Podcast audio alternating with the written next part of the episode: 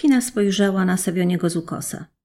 Smuga dymu z jej papierosa uciekała przez uchylone okno. Jesteś pewien? Mam wątpliwości, czy to dobry moment. Przedłużyli śledztwo, więc może lepiej siedzieć cicho i się nie wychylać. A co, jeśli ją śledzą?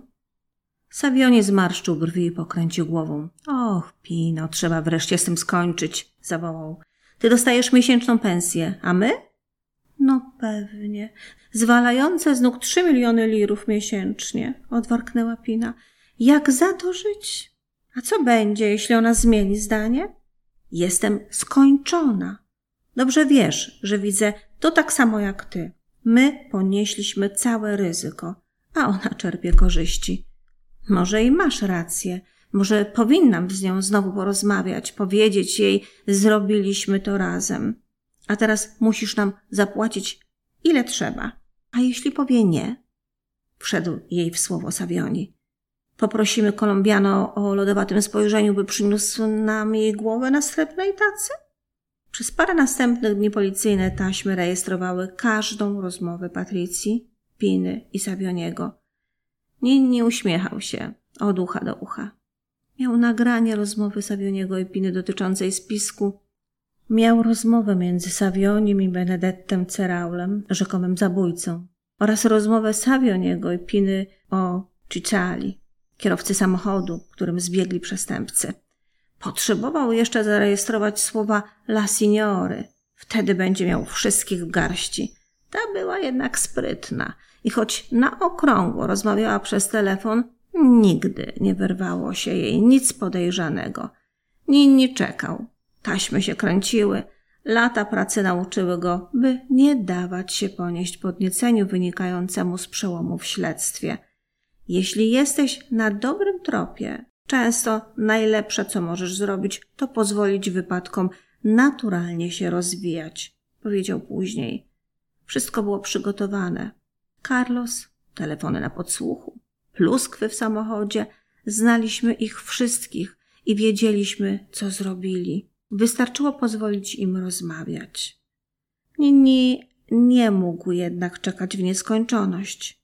30 stycznia zadzwonił do niego jeden z oficerów nadzorujących nagrania. Kapo, chyba powinien pan tego posłuchać. Odtworzył nagraną tego ranka rozmowę Patrycji z prawnikiem. Nad rodziną gromadzą się ciemne chmury, powiedział złowieszczo prawnik. Choć pretekstem do rozmowy było zupełnie niegroźne zadłużenie Patrycji u miejscowego jubilera. Inni skontaktował się z Nocerinem i jego zwierzchnikami. Podczas spotkania uznali, że mają dość dowodów, by skrócić śledztwo. Aresztowania miały się odbyć następnego dnia o świcie. Mieliśmy wrażenie, że ona o wszystkim wie, przyznał później Ninni. Baliśmy się, że może uciec z Włoch i nigdy jej nie znajdziemy. Savioni trafił do siedziby Kryminalpolu przy Piazza San Sepolco rano 31 stycznia 1997 roku. Ninni polecił przyprowadzić go do swojego gabinetu. Aresztowany opadł na krzesło przed biurkiem komendanta, a skute ręce położył przed sobą. Ninni poprosił jednego z funkcjonariuszy o zdjęcie kajdanek. Zaproponował Savioniemu papierosa, którego ten przyjął. Tym razem przegrałeś, wycedził policjant. Wyprzedziliśmy cię o krok. Wszystko wiemy. Twoja jedyna szansa to przyznanie się do winy. Jeśli to zrobisz, sprawy ułożą się nieco korzystniej. Naprawdę myślałem, że to przyjaciel, powiedział Savioni, kręcąc głową i wypuszczając papierosowy dym. Domyślił się, że to Carpanese poszedł na policję. To on, to na pewno on, sprzedał mnie, zdradził. W tym momencie ktoś zastukał do drzwi. Ninni podniósł głowę i zobaczył jasnowłosego, błękitnookiego inspektora Kolęgiego. A, zobacz, kogo my tu mamy. Savioni, twój znajomy, powiedział Ninni, uśmiechając się figlarnie. Savioni odwrócił się i rozpoznał Carlosa, Kolumbijczyka o lodowatym spojrzeniu. Och, nie, Carlos, ciebie też złapali? Wyrzucił z siebie. Ciao, Savioni, odparł Carlos po włosku. Jestem ispettore kolęgi. Savioni uderzył się w pięścią w czoło. Ależ ze mnie idiota, wymamrotał. Jak widzisz, tym razem dobrze to rozegraliśmy, powiedział Ninni. Chcesz posłuchać, co mówiłeś? Mogę ci odtworzyć każdą rozmowę. Twoja jedyna szansa to przyznanie się do winy, powtórzył komendant. Sąd potraktuje cię łagodnie, jeśli będziesz współpracował. 2 czerwca 1998 roku, tuż przed wpół do dziesiątej rano, drzwi na prawo od stanowiska sędziego otworzyły się gwałtownie. Pięć strażniczek więziennych w niebieskich beretach wprowadziło Patrycję Reggiani do zatłoczonej sali rozpraw w mediolańskim sądzie. Przez tłum przeszedł szmer. Fotografowie i operatorzy kamer telewizyjnych rzucili się do przodu. Patrycja miała minę przestraszonej sarny, skamieniałej w świetle reflektorów samochodu. Jej prawnicy w obszernych czarnych togach z frędzlami i białymi marszczonymi żebotami wstali ze swoich miejsc w pierwszym rzędzie, by się z nią przywitać. Patrycja przeszła obok prokuratora Karla Nocerina oraz siedzących za nim prawników i dziennikarzy.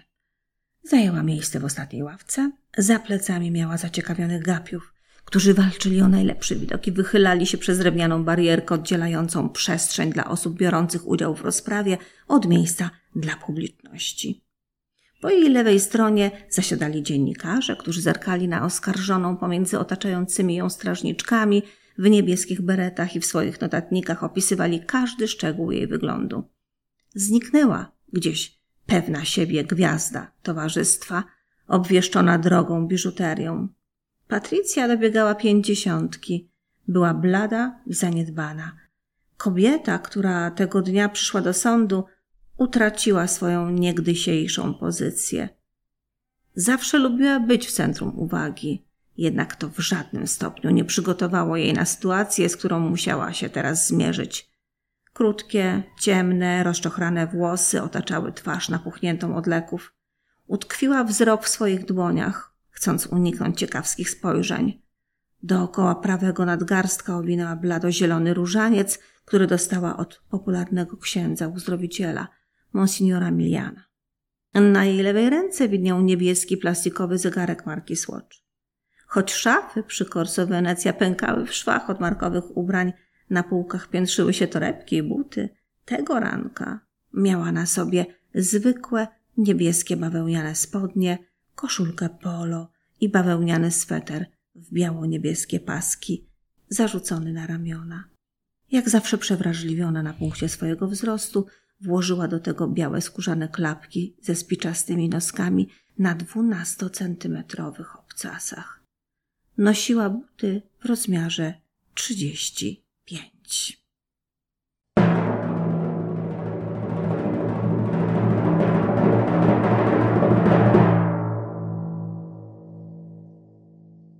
Fragment książki Dom Gucci'ego Sary Guy Forden.